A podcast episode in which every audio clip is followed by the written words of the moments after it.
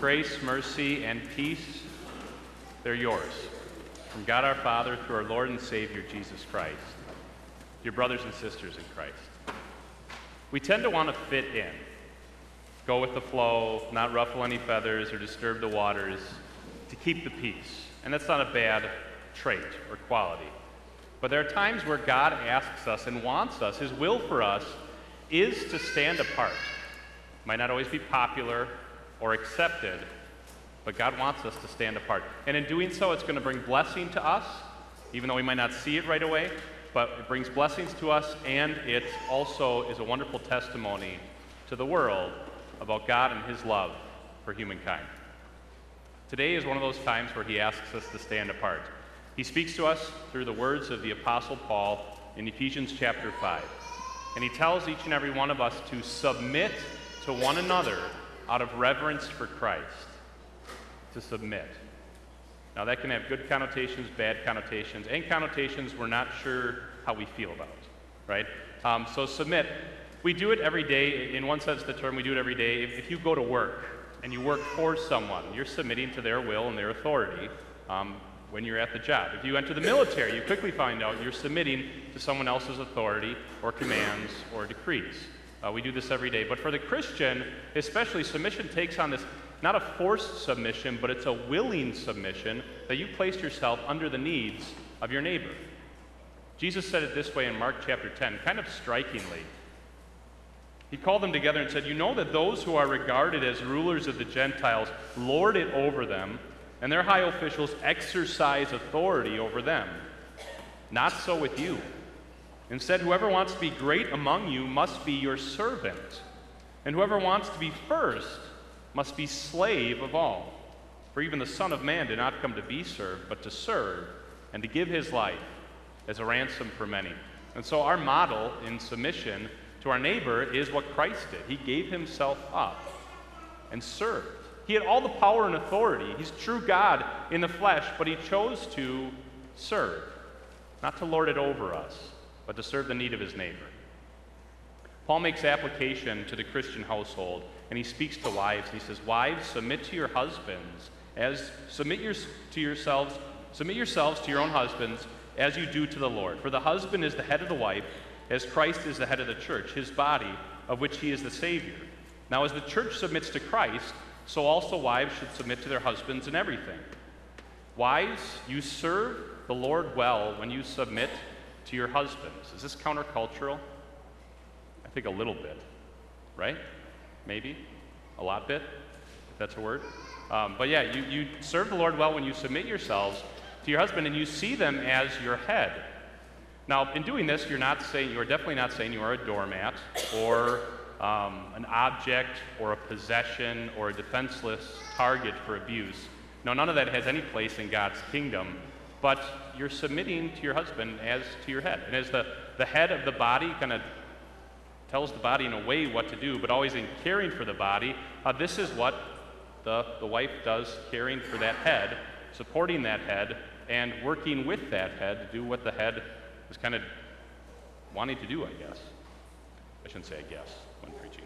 But this submission is a willing submission, and your model, to explain it even better, is what Paul says as the church submits to Christ, so also wives should submit to their husbands in everything. Wives, as, as you respect and follow your husbands as the church follows, looks to, supports, loves, respects Christ, you stand apart in this society. You stand apart among your friends and even relatives, and you are a wonderful and beautiful picture that God is going to use. Husbands, love your wives, just as Christ loved the church and gave himself up for her, to make her holy, cleansing her by the washing with water through the word, and to present her to himself as a radiant church without stain or wrinkle or any other blemish, but holy and blameless. In this same way, husbands ought to love their wives as their own bodies. He who loves his wife loves himself. After all, no one ever hated their own body, but they feed and care for their body, just as Christ does the church. For we are members of his body. Husbands, and those who will one day be husbands, um, in a world of Homer Simpsons, Peter Griffiths, and Hank Hills, who go bumbling through life with really no plan and no compass, um, or, or in a world of, of, men who seem to try to escape the pressures and realities by heading to the, the fishing shack or the hunting lodge every weekend, or, or hit the bottle, or simply in anger try to dominate. Not you. You, Christian husbands, are different. You stand apart when you willingly love and sacrifice yourself for your wife. You think about that. You know, you could say, it says, husbands, love your wives. Well, I love soda. I love, what else? I love Buc-ee's gas station if you've ever been to Texas. I love, I think I love the Packers, kind of like the Vikings, somewhere in there. Uh, that the love we're talking about? But we, we just mess up the word love with ascribing it to so many different things in, a, in our English language. But in the love we're talking about, God defines, Paul defines as the love that Christ has for the church. The love that caused Christ to give himself up for her. To what, to what end? To what distance? To what limit? Well, I'll love you this far and no longer. Well, no. He gave himself up, he gave his life for the church. And so, husbands, as you look to model and follow Christ's example and love, you love by giving yourself up wholly, fully for your wife, placing her of all your human relationships, she is number one. Not the buddies, not the ball field, not even work. It's your wife that God has given you. That, that Adam, as he saw his wife, broke out in poetry.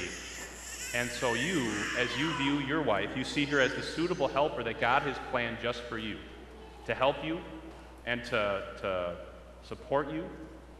And that's how you treat her, and that's how you take care of her. Your model, as, as Paul says, is your body. How do you treat your body?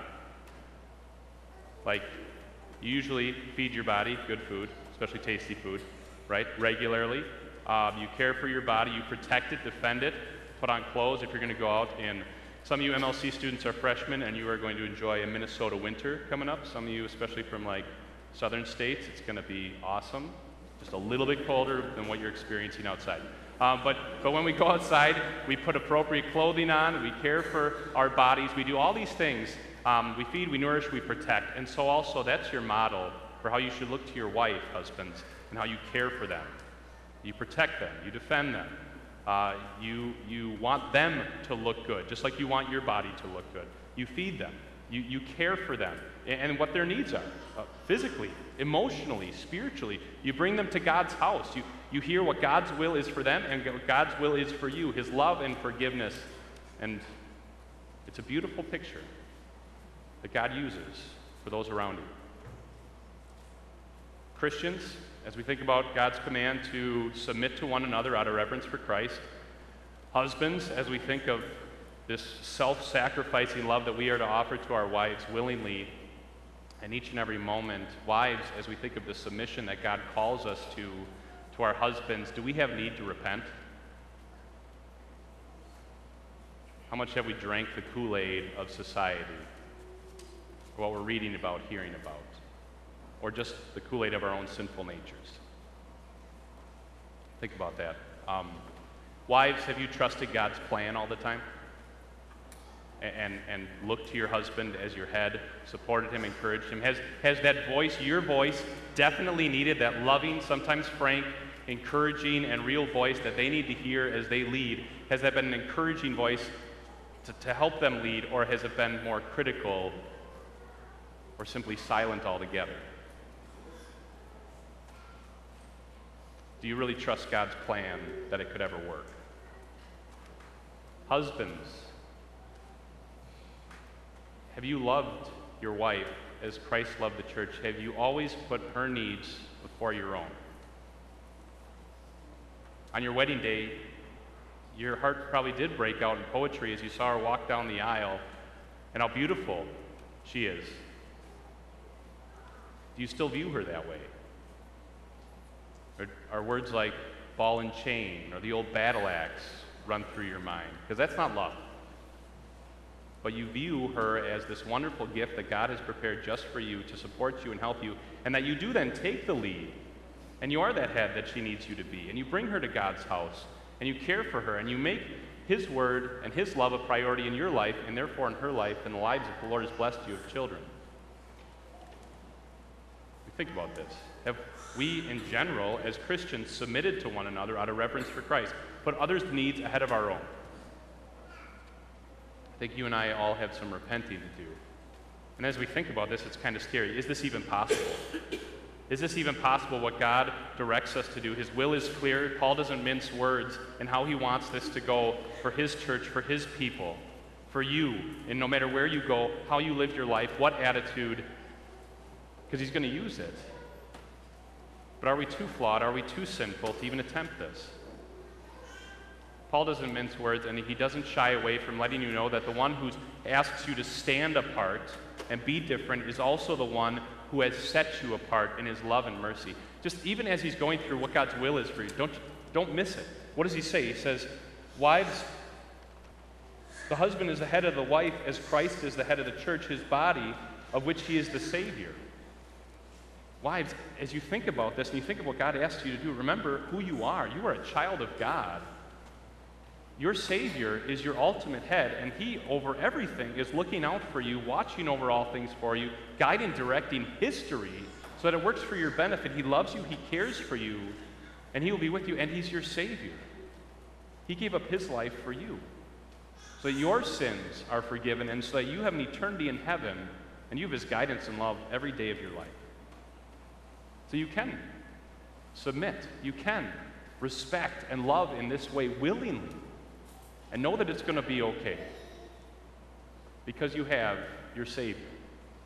And husbands, as you take up this work of leading, of being this head, an impossible task, well, listen to what God says. Love your wives just as Christ loved the church and gave himself up for her to make her holy, cleansing her by the washing with water through the word, and to present her to himself as a radiant church without stain or wrinkle or any other blemish, but holy and blameless. And that is what God has done for you. You are part of this church that he has washed clean in the waters of your baptism, where with water and the word, God promises that your sins have been washed away and you are made a child of God. You wear Christ's robe of righteousness each and every day so that you can get up and know that his mercies are new every morning. He loves you, he cares for you, he's going to help guide you. And if you're married, you're, if you're a husband, God has given you a suitable helper to help you do this. You don't go through this alone. You have that wonderful woman God has placed at your side, plus you have your your God watching over you, guiding you, supporting you, and helping you in this. And dear Christians, married or unmarried, wherever you are in life, Paul reminds us of this for we are members of his body. We all play a valuable part in his kingdom, in his body, and he, the true head, watches over us, guides us, protects us, has cleansed us, and made us his own. And he will be with us every step of the way. And you can trust that no matter what he does, just like you do everything for the good of your body, watch out for it, protect it, care for it, nurture it, so also God is doing that for you. Getting back to marriage, wives, as you submit to your husbands, trust them, respect them, what a beautiful picture you are to the rest of the world of how the church loves, respects, and follows no one else but Christ. And it's a good thing. And God blesses that. Husbands, as you love your wives, as Christ loved the church, as you self sacrifice, as you put her first and you care for her needs ahead of your own, what a beautiful picture that is to society. That marriage is a gift, and that God doesn't leave his church alone, nor does he leave you alone, but he cares for you, he puts you first, and he's done everything for you so that you will be with him for all eternity. What a beautiful picture. Stand apart because God in His grace and mercy has set you apart. Submit to one another out of reverence for Christ. Submit and love. Amen.